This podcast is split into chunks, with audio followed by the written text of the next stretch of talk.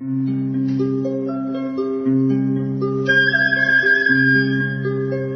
رادیو کودکان دنیا خوش آمدید.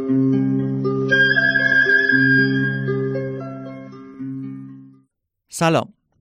با وجود تلاش های گسترده مؤسسه پژوهشی کودکان دنیا و همچنین سازمان های دولتی، غیر دولتی و بین المللی همچنان آمار کودکان تحت پوشش برنامه های رشد و تکامل کودکان خردسال از 20 درصد بالاتر نمیره.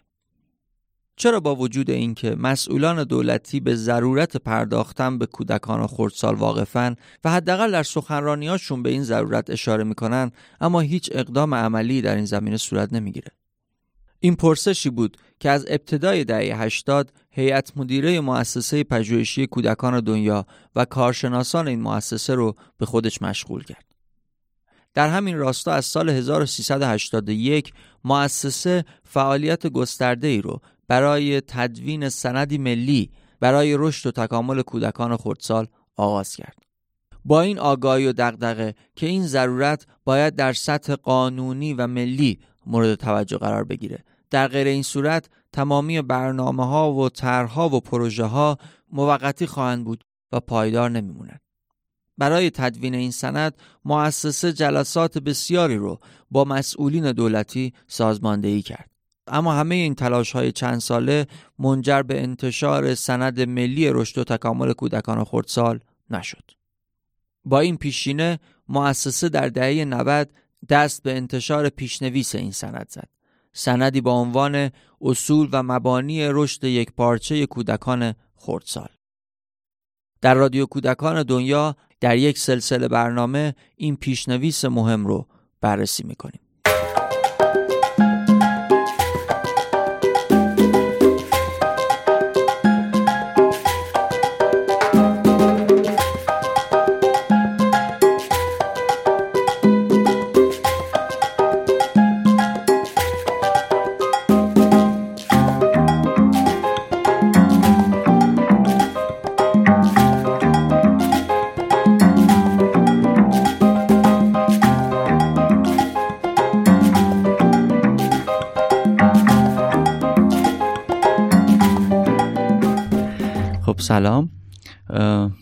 امروز در ادامه برنامه سند رشد و تکامل کودکان خردسال در خدمت خانم سفورات و فنگچی هستیم. ایشون از کارشناسان ارشد مؤسسه پژوهشی کودکان دنیا و گروه خانواده هستند و سالها تو این زمینه فعالیت می‌کنن. کارگاهی بسیار مختلف و پروژه بزرگی رو سازماندهی کردن. امروز قرار بحث تغذیه تکمیلی از سند رشد و تکامل کودکان خردسال با ما در میون بذاره خیلی خوش اومدید خانم توفنگچیا و ما در خدمتتون هستیم. خیلی متشکر منم سلام عرض می‌کنم خدمتتون. منم خوشحالم به هر حال اگر بتونم کمک کوچیکی تو این زمینه داشته باشم. خدمت به هر حال مادران عزیز. بله همونجور که فرمودید در راستای رشد یک پارچه کودکان و خردسال از موارد بسیار مهم و اساسی مسئله تغذیه کودکانه. که از دوران پیش از تولد یعنی دوران بارداری مادر شروع میشه و از بعد و تولد با تغذیه شیر مادر ادامه پیدا می‌کنه. در مورد شیر مادر که از اهمیت بسیار بالایی برخورداره در چند جلسه مفصلا توسط دوست عزیزم خانم افتخار آلیاسین بیان شد. در ادامه استفاده از غذاهای کمکی پس از شش ماهگی همراه با شیر مادر اهمیت ویژه‌ای داره که در این بخش در خدمت شما عزیزان هست چگونه زمان مناسب تغذیه تکمیلی را بفهمیم؟ یعنی سوال مادر رو اینه. در حدود چهار تا شیش ماهگی تغذیه تکمیلی آغاز میشه. بعد از شیر خوردن از هر دو سینه و یا شیر خشک هنوز گرسنه به نظر برسه. یکیش اینه. یکی در حالی که خواب مرتبی داره اما هنگام شب زود به زود بیدار میشه. یکی دیگه انگشتان خودشو میمکه و یا سعی می‌کنه همه چیز رو به دهانش ببره. البته اینکه انگشتاشون رو می‌برن دستشون رو کلا می‌برن طرف دهنشون این یکی از ویژگی های این سن هست که اصلا خیلی چیزها رو از طریق دهن و لب و ایناشون شناسایی می‌کنن. دائما مشتش رو به دهانش می‌بره و میمکه. به هر چه که می‌خورید خیره میشه. چهار ماهگی البته خیلی اعتقاد دارن که اگر وزن کودک تو چهار ماهی که دو برابر موقع تولدش بشه میشه غذای کمکی رو شروع کرد و یعنی شش ماهگی اصلش. آشنایی و دادن سایر مایعات به کودک می‌خوام ببینیم چی. دادن مایعات مناسب با سن کودک مسئله مهمیه. نباید به کودک مایعاتی داد که مخصوص اطفال بزرگتر و یا بزرگسالانه. می توان از هفته ششم تولد به کودکانی که با شیر خشک تغذیه میشن. این خیلی مهمه. آب جوشیده سرد شده داد. اما کودکانی که از شیر مادر تغذیه میشن نیاز ندارن چون همراه شیر مادر آب هست. اگر آب کمی گرم باشد کودک بهتر آن را میپذیرد. هرگز به آب مزه یا طعم دیگری ندهید.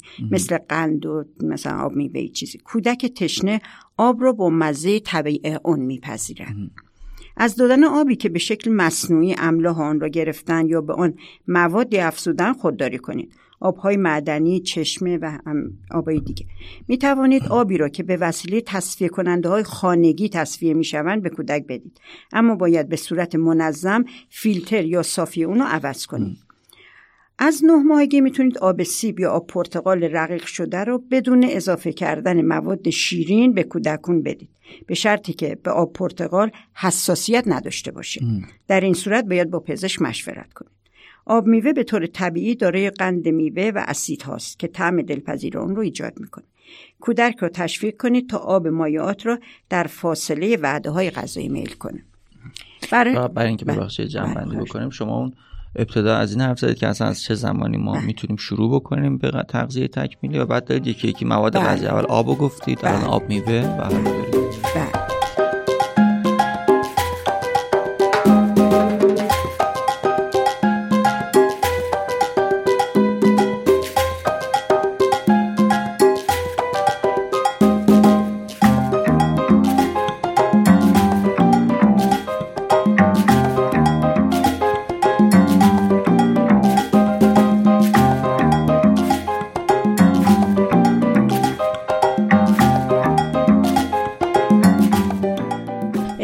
کودکان زیر یک سال آب میوه رو رقیق کنید. به این شکل که یک قسمت آب میوه رو با ده قسمت آب مخلوط کنید.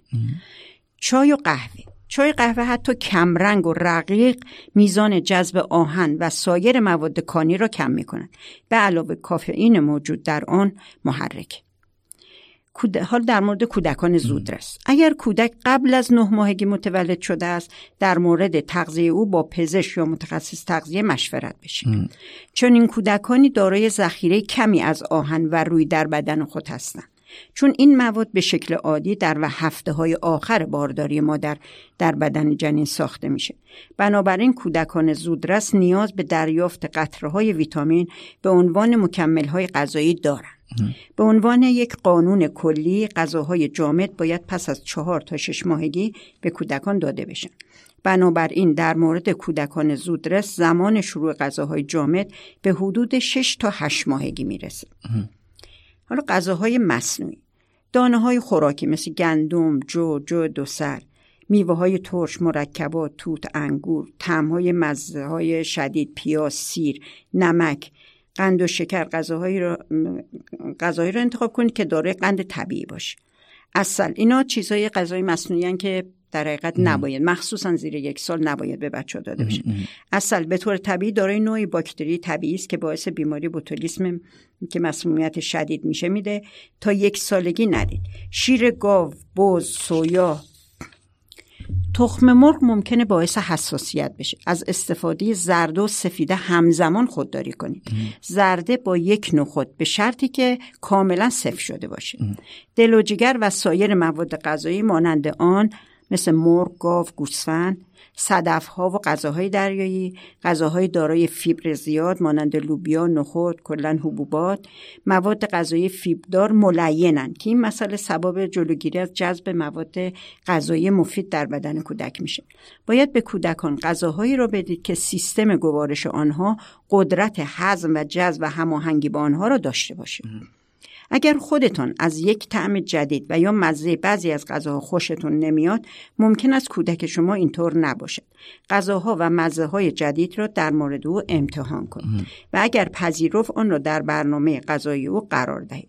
خیلی بچه ها در حقیقت از عادات بد غذایی پدر مادرم تبعیت می‌کنن. برای اینکه خیلی باید مراقب باشن که حداقل بچه ها متوجه نشن.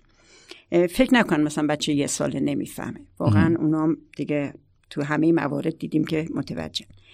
اندازه ها و مقدارها. وقتی نخستین بار به کودک غذای جامد می دهید باید اندازه آن کوچک باشه. فقط یکی دو قاشق برنج به اضافه شیر مادر، شیر خشک آب جوشیده سرد شده برای نرم کردن و مزهدار کردن اون کافیه. رشد و تکامل دستگاه و گوارش کودک کودک شما در مورد رشد و تکامل دستگاه گوارش می‌خواد توضیح بده. شما می‌تونید مقدار غذاها رو افزایش بدید. بستگی به اون رشد و تکامل.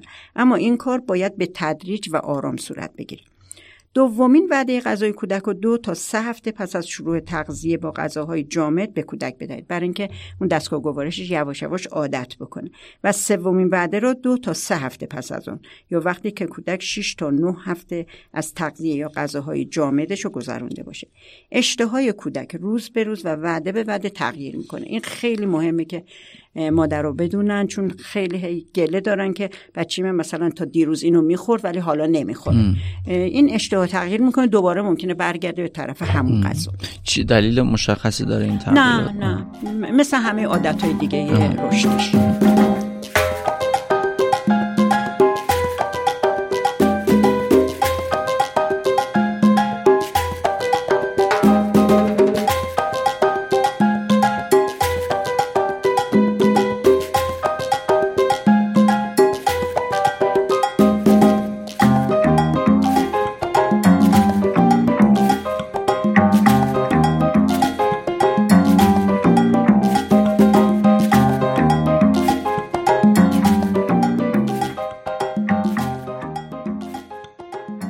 نیازهای تغذیه کودک. ویتامین و مواد معدنی برای سلامتی کودک بسیار مهم و حیاتی هستند. نیازهای کودک با تغییر دوره سنی او تفاوت می‌کنه. مسئله دیگر قطرهای خوراکی و ویتامین ها و آهنه که باید با نظر پزشک انجام بشه.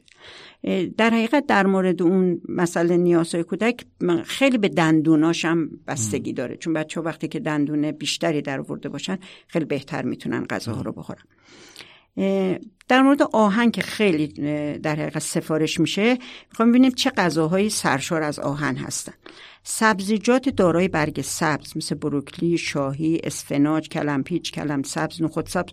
خوشبختانه ما انقدر سبزیجات دارای برگ سبز داریم که یعنی هیچ کمبودی خوشبختانه نداریم. پوره میوه های خشک مخصوصا زردال دانه های خوراکی. مثل دال عدس که به عدس سرخم معروفه بعد از مدتی عدس معمولی زرده تخم مرغ کاملا پخته شده. جوجه یا بوقلمون ماهی که تیغ آن کاملا گرفته شده باشه. البته به سن کودکان باید توجه بشه. یه جا گفته بودیم که غذای دریایی نباید بدیم چون زیر یک سال اونایی که خیلی ممنون بود بیشتر زیر یک سال حالا چجوری میشه جذب آهن رو سریعتر کرد؟ آهن یکی از اون موادیه که یه خورده من همیشه میگم یه خورده لوسه. وقتی که می‌خوری راحت جذب نمیشه.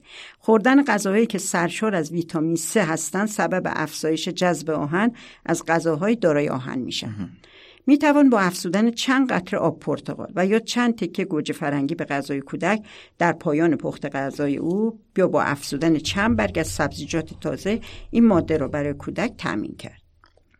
تغییر بافت مواد و اندازه های غذا.